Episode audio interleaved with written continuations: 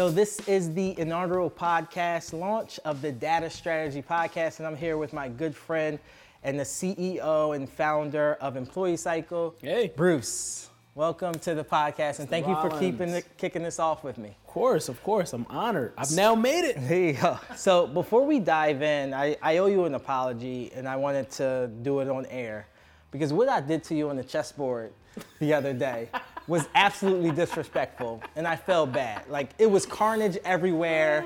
I beat you to a pulp. And then I just said, let me, let me just apologize. Because I, I you, you know, friends shouldn't treat friends like that. Wow. Wow. On the video. There you On go. the video. I just want to memorialize that I don't know if I would say to a pope. All right. I think it was three solid games. Okay. And how many did you win? All right. But let's talk about uh, HR data and kick things off. All right, let's do it. So, kickoff question is when you think about the HR space, Yep. who are some of the important companies that have advanced HR analytics as a whole? Yep. And what are the, some of those important companies that move the ball along? Just for example, if we were talking about CRM, you would have to mention Salesforce that brought the CRM data to the cloud and gave us some of the best practices that we still use in SaaS. You would have to talk about HubSpot, who brought in and ushered in inbound marketing and the importance of using content to drive people through the funnel. Yep. Talk to me about the, the HR space and the important companies. Sure. That's a really interesting question, and it really depends on what time frame you're talking about. Mm-hmm. So when you think back five, even seven years ago, you had companies like PeopleSoft and Kenexa and really UltiPro and other companies that some of them are actually trying to modernize their platforms, but a lot of them are still legacy. Mm-hmm. But the biggest systems that you've had over the past three to five years, I would put them in two categories the super enterprise space and then the SME space, small to medium enterprise. On the enterprise space, hands down, you had companies like Workday that's been able to consolidate the both people side and the financial side and bring both of those into one place. So now the CFO and head of people or head of HR can really start bringing that data together so you can look at financial capital and then human capital all in one centralized place. And that really changed things for a lot of enterprise companies who wanted to be able to not only manage both of those functions in the same place, but then also look at the data and compare the data so that you can start seeing metrics like revenue per employee. Okay. For the small and medium sized businesses, you really had companies, especially on the HRIS side, like Zenefits, namely Bamboo HR, to really start make the user experience so much more user friendly, not only for the head of HR, but for all the end users and for all the employees who are using the system. And because of that, they've also spent a lot of capital, time, and resources in building a lot of reports to be able to really push HR reporting to a new level. Got it. So you mentioned Workday, like that pivotal company to really advance things. And then you have the Bamboo, the Namely, Yeah. Zenefits, Yeah. and these guys. But it really just depends on also what category are you talking about as well. Got because if you look at ATS and recruiting, you have systems like Lever and Greenhouse that have really started pushing recruiting metrics Okay. and even DNI metrics inside of recruiting. Got it. And then in performance management and employee engagement, you have systems like 15Five, Culture Amp, Lattice that are really pushing the ball forward and pushing the industry forward in regards to doing pulse surveys, getting and collecting feedback on employee engagement in a much more consistent cadence versus just doing your typical legacy one employee engagement survey per year. Got it. So talk to me about Employee Cycle and where Sure. it fits into the narrative and how it's uniquely positioned to add value in a market that seems to be pretty crowded. Yeah, so this is my favorite topic. Yeah. Talk talking about it. employee cycle. So what we've seen, and I like that you used the analogy at the beginning of what marketing, sales, go-to-market systems really pushed the the conversation and pushed the use of data on the sales or marketing side, mm-hmm. because HR has now had an inflection where they're not necessarily using as many systems on the as sales and marketing is. I mean, I, I saw some stat the other day that said on average mid-market companies are using 50 to 60 different apps to track the entire customer lifecycle. Whereas on the HR side, they haven't got there yet, but they're getting pretty close. And so, on average, a company might have 10 to 20 different HR systems. And because HR leaders are being demanded to be just as data driven on the employee lifecycle side as sales and marketing is on the customer lifecycle side, that's where employee cycle comes in. Ah, okay. Because to your point, a lot of HR leaders and people ops leaders, they're looking to use data to be smarter, to make smarter workforce decisions, to show ROI, to do better budgeting, to get budget for the things that they want. Mm-hmm. And for all these different use cases that they're trying to solve for, they want to use data. Case in point, excuse me, we want to figure out what does diversity look like, but not across the entire org, but by certain departments mm. or by certain level. Right. How many women do you have in leadership? How many women do you have in in technical roles? Because a lot of startups or companies with large technical departments and engineering departments, they want to make sure that more women are working in there. There's a lot of women are taking STEM, and mm-hmm. that's a big movement. Or compensation disparity, mm-hmm. making sure that not only are you paying men and women equally, but that you're paying people from disadvantaged or underserved backgrounds the same way. What does promotion velocity look like? How often are you promoting people? And what does that look like? And are you promoting a diverse group of people or certain people getting stuck at a certain stage? Wow.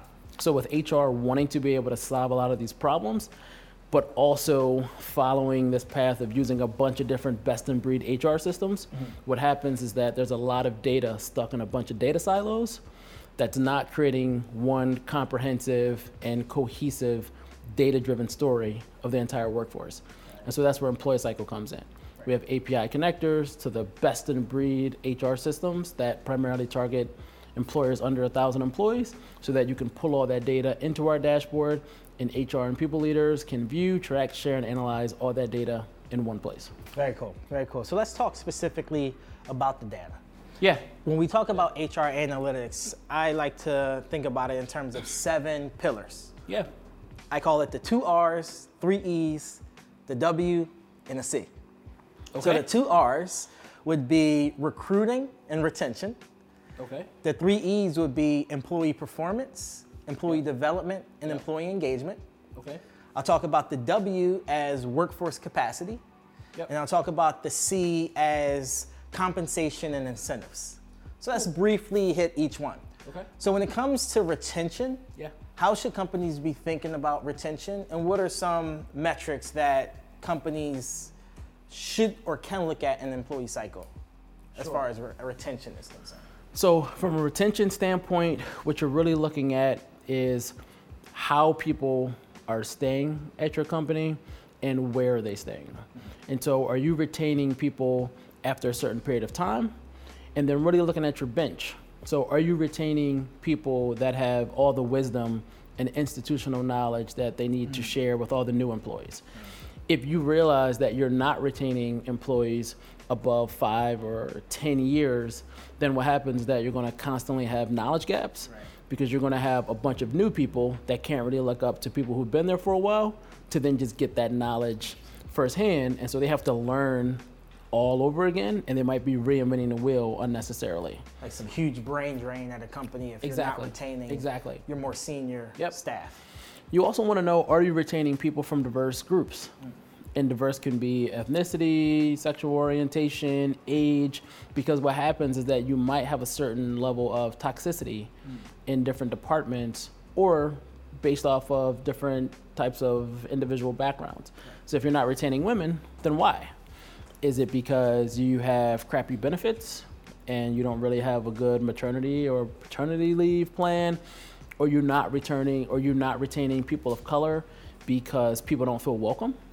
And they don't think that this is the culture that's not just diverse but also inviting mm-hmm. and allowing me to thrive as a person of color um, is it not inclusive of people different sexual orientation and is is the culture so stuffy that it just doesn't feel like I can be myself in it.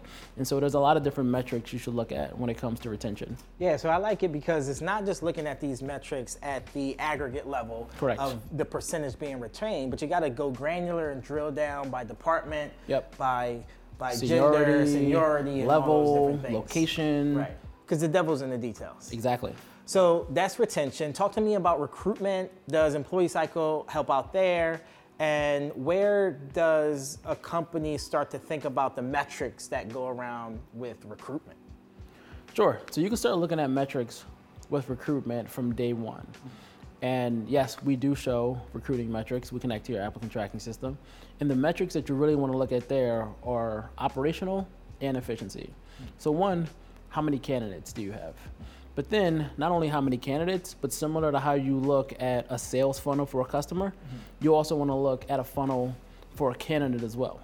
And then, what do those conversion rates look like? Because that allows you to see from the top of the funnel if you actually are attracting a lot of great quality candidates, the same way if you can say on your sales funnel, are you attracting a lot of great quality customer prospects? Yep. So, whatever your hiring funnel looks like, you want to look at all those conversion metrics and say, okay, how many candidates did we bring in to, like, all over, all together? So, we brought in a thousand candidates. Okay.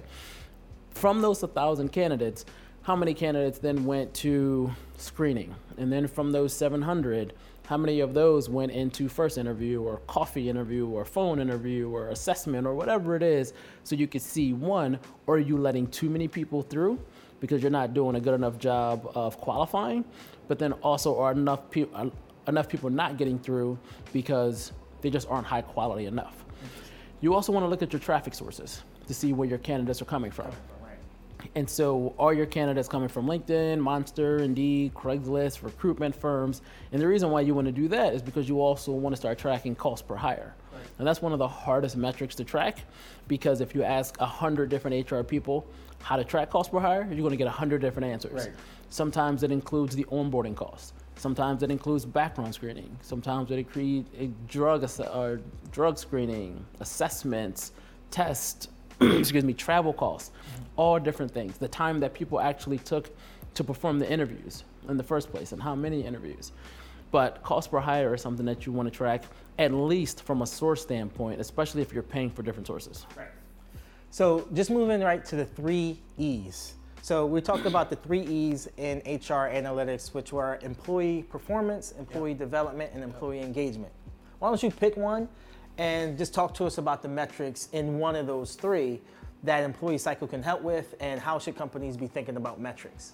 Sure. So I'll be a little hard-headed and pick two. Okay. Because I think that they are linked and a lot of people should look at them the same, which is engagement and performance. Okay.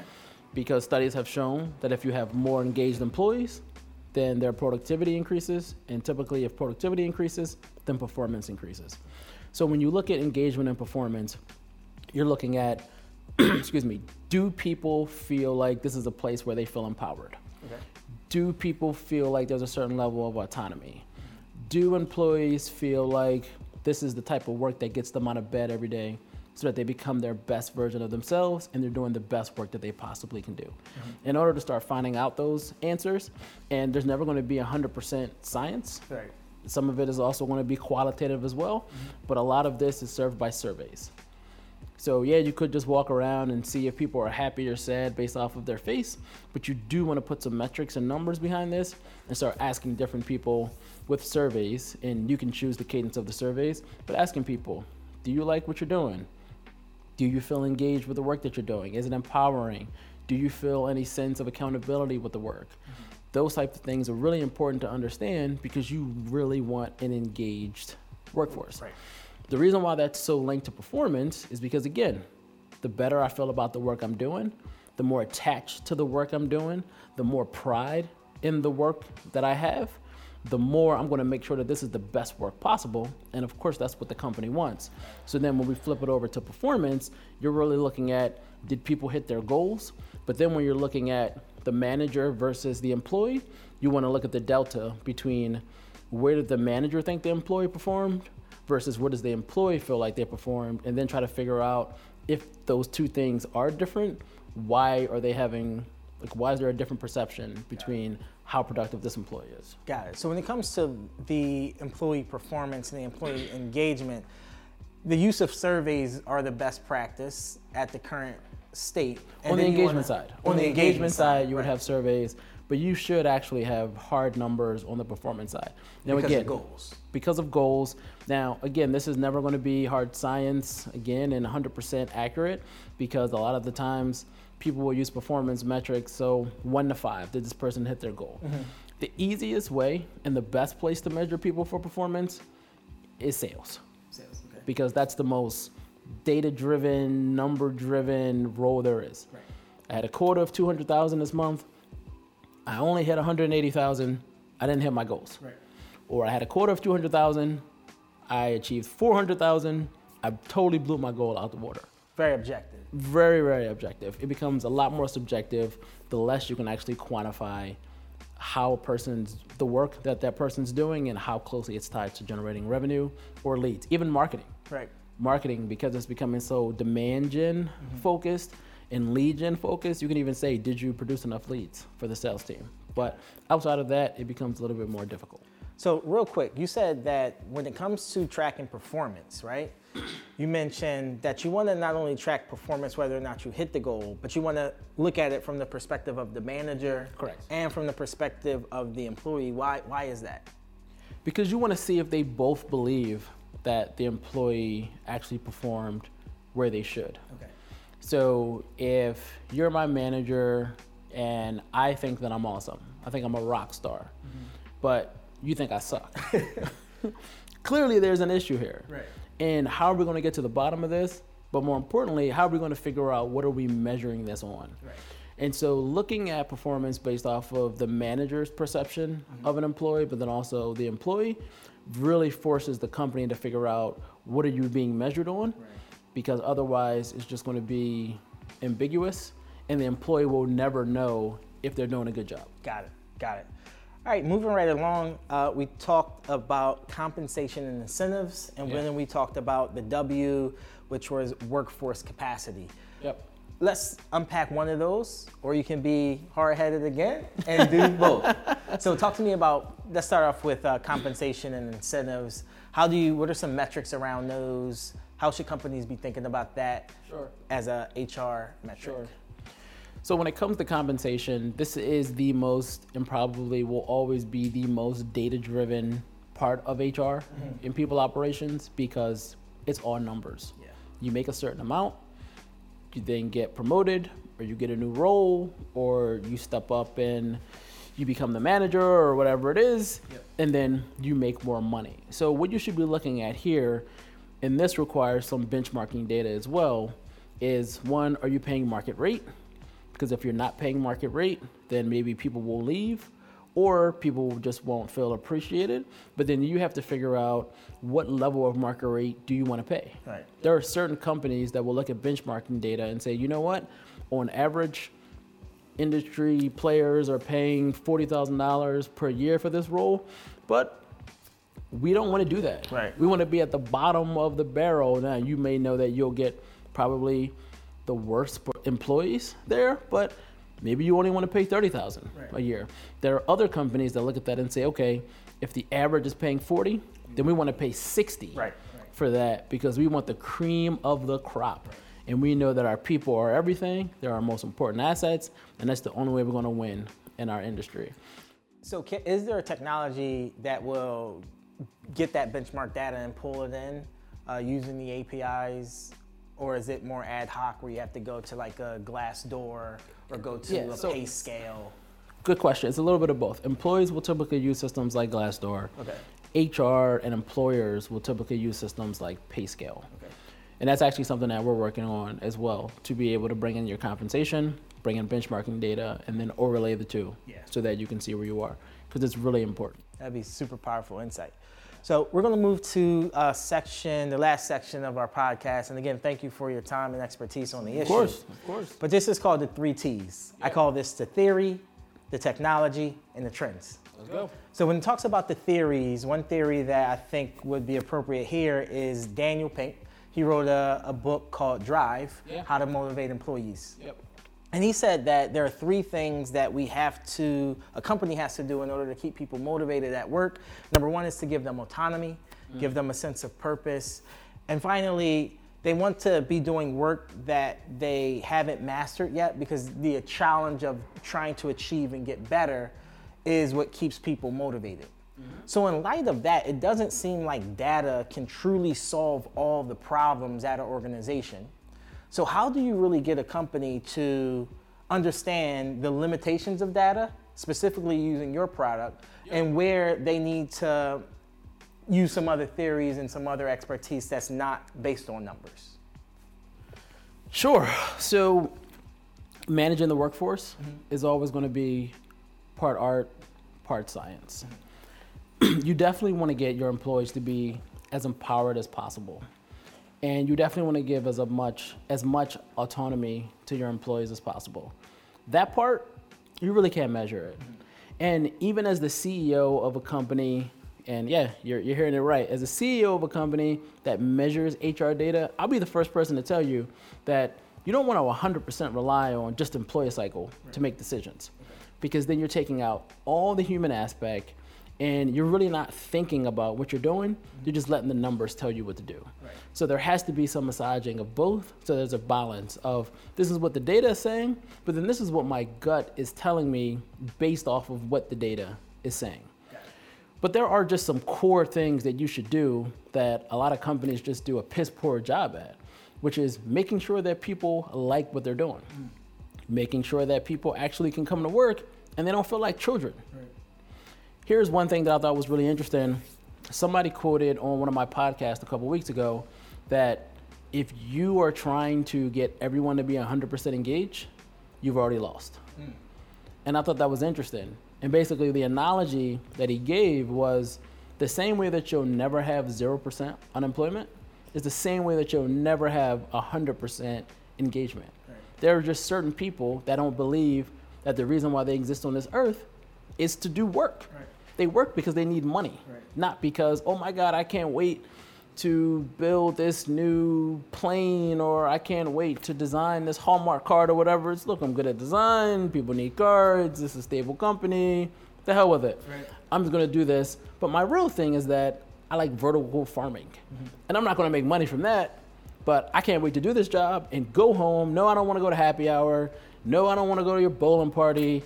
No, I don't want to stay over and play video games with the rest of the team or whatever. I just want to go to work and go home.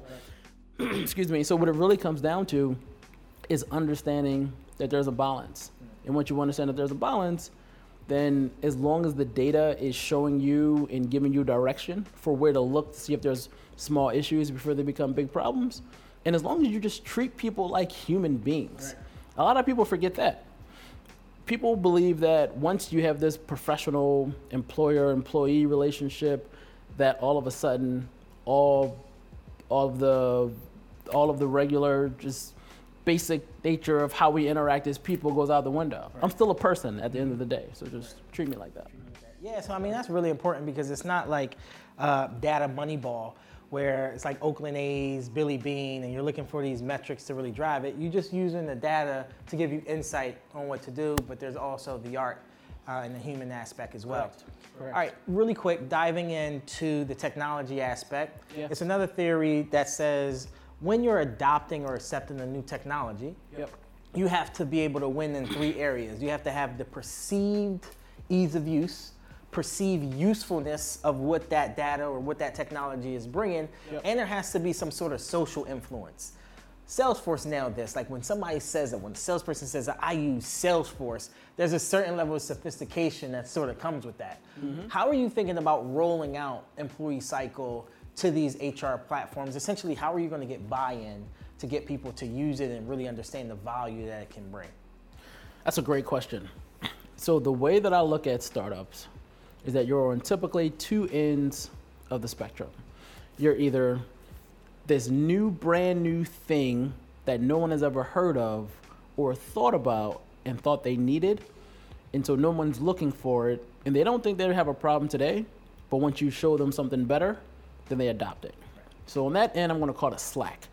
Nobody was searching for new communication tool. I wish I could send instant messenger style text messages to my whole team in some platform. No, you weren't thinking about that working. because email was working, right. right? On the other side, you have Workday, whereas you have a system already. UltiPro, PeopleSoft, some IBM, Kenexa, whatever system you're using, and then Workday comes in, smashes the market, and says, All these things you're using already, terrible, we're awesome, they suck, replace. We're in the middle of that.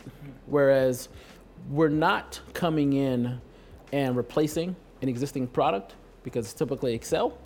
But then on the other end, we're also not telling somebody they have a problem that they don't know they have because they're trying to create these dashboards in Excel and in Google Sheets. So the average person that we talk to, they're using three to five systems, and their HR, their CEO was peppering them on questions all the time. What does our engagement look like? What is our recruiting? What is our headcount? Blah blah blah, asking them all these questions, and they're frustrated because their process is log into all these different HR systems, download some crappy CSV spreadsheet, try to turn all those CSVs into a bigger monster crappy spreadsheet, not having any experience in data viz, data science, data analysis, searching online, how do I create a pie chart, bar graph? This is, these are literally questions right. that our customers are asking. And then coming up with something that doesn't have any trend analysis, not providing that much value, and just doing reporting for reporting's sake. And so the value that we're communicating from the beginning is already there. What we're now doing is really working on the use cases of all the different areas that we talked about before mm-hmm. in regards to what metrics you should be looking at to solve certain problems. So we're really focusing now on if you're looking at recruiting, here are the metrics that you want to see. We've already have them. We already have them in a pre-built section for you. You don't have to go around and look to see should I look at this, should I look at that. We'll just show that for you as soon as you create an account. And now we're now helping you figure out once you see this data, especially with our data coach service, to help you better understand the data, let's walk you through and figure out how can you better use this data to solve problems. Great, and I like the Slack Workday Continuum, really talking about um, the problem I didn't know I have, yep. and then like really smashing the market from out the top, and how you're coming in as the integrator and not trying to do anything on the ends, right. but playing it safe. Right. Yeah, we're solving a problem where people aren't searching for the term HR dashboard, mm-hmm. but they know they have a problem because what they're doing is pain. Is very painful. Last question. Um, 2020, what, what is one HR trend that CHROs and companies need to be thinking about that is more prevalent now than it has been in the past? Speaking CFO. Hmm. One of the things that a lot of HR leaders tell us when we ask them, what are one of your top goals? Not as a company, but as an HR people leader. And they say, I need to be able to speak better CFO. And we said, what is that? Speaking CFO, translation, I need to be able to tell a data driven, metrics driven, numbers driven story about the workforce. And that's why we exist, but that's why all the systems that we integrate are pouring so much resources and capital into building out all these reports in their systems because the CEO of every company out there right now is saying we need to be more data driven, we need to understand more about our business, investors, advisors, just the world is putting pressure on everybody to understand the data you're using. And HR right now is the redheaded stepchild. It's the laggard. People put all the resources and focus on the front of the house, sales, marketing. People know their customer funnel, top down, inside out, upside, left side, how many customers they have, where they came from, how long they're staying, what they're paying, everything about the customer, know the, what the customer is thinking, probably have some chip implanted into their head. I mean, they know the customer. But when it comes to employees, people are just scratching the surface. Very good. Thank you, Bruce. This was fun. Thank you. Appreciate you. Thank you. Thanks for kicking us off with Yeah, us. yeah. You know, I just bought my chessboard again. Yeah. So the next time we do this, I'll say, "Hey, Race, um, how many games did you win?" and it will be zero. All right. Uh, it will be zero. Hell would freeze over before it ever happens. We'll see. We'll see. We'll see. Thank you so much. Um, we'll see you guys on the next episode. This is the Data Strategy Podcast. Special thanks to Bruce. We're looking at how smart companies use data to inform decisions, to improve operations, and make money. Talk to you guys later. Bye.